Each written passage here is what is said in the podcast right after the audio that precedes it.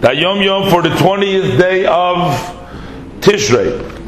Uh, when we do the Na'anuyim, that is when we shake the lulav to all different size, so when you bring it back, it says here, you need to reach actually up to the chest, in the same spot where you would bang on your chest when you say Ashamnu Bagadnu, when you say the confession that you have sinned. Now, one would be a little bit surprised. It would seem why the lulav, which is an idea of joy and happiness, why that would be in the same spot where you say oh, Ashamnu. So he quotes over here what his father said during one of the gatherings.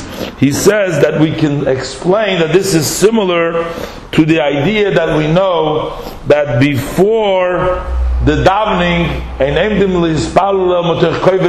that when you, before you go davening, one should be serious and we know that before the davening, one who is bitter in his soul, and only through that bitterness can he later on reach the excitement of his emotions during the davening. So you need to sort of come from a place of being subdued in order to experience the real joy.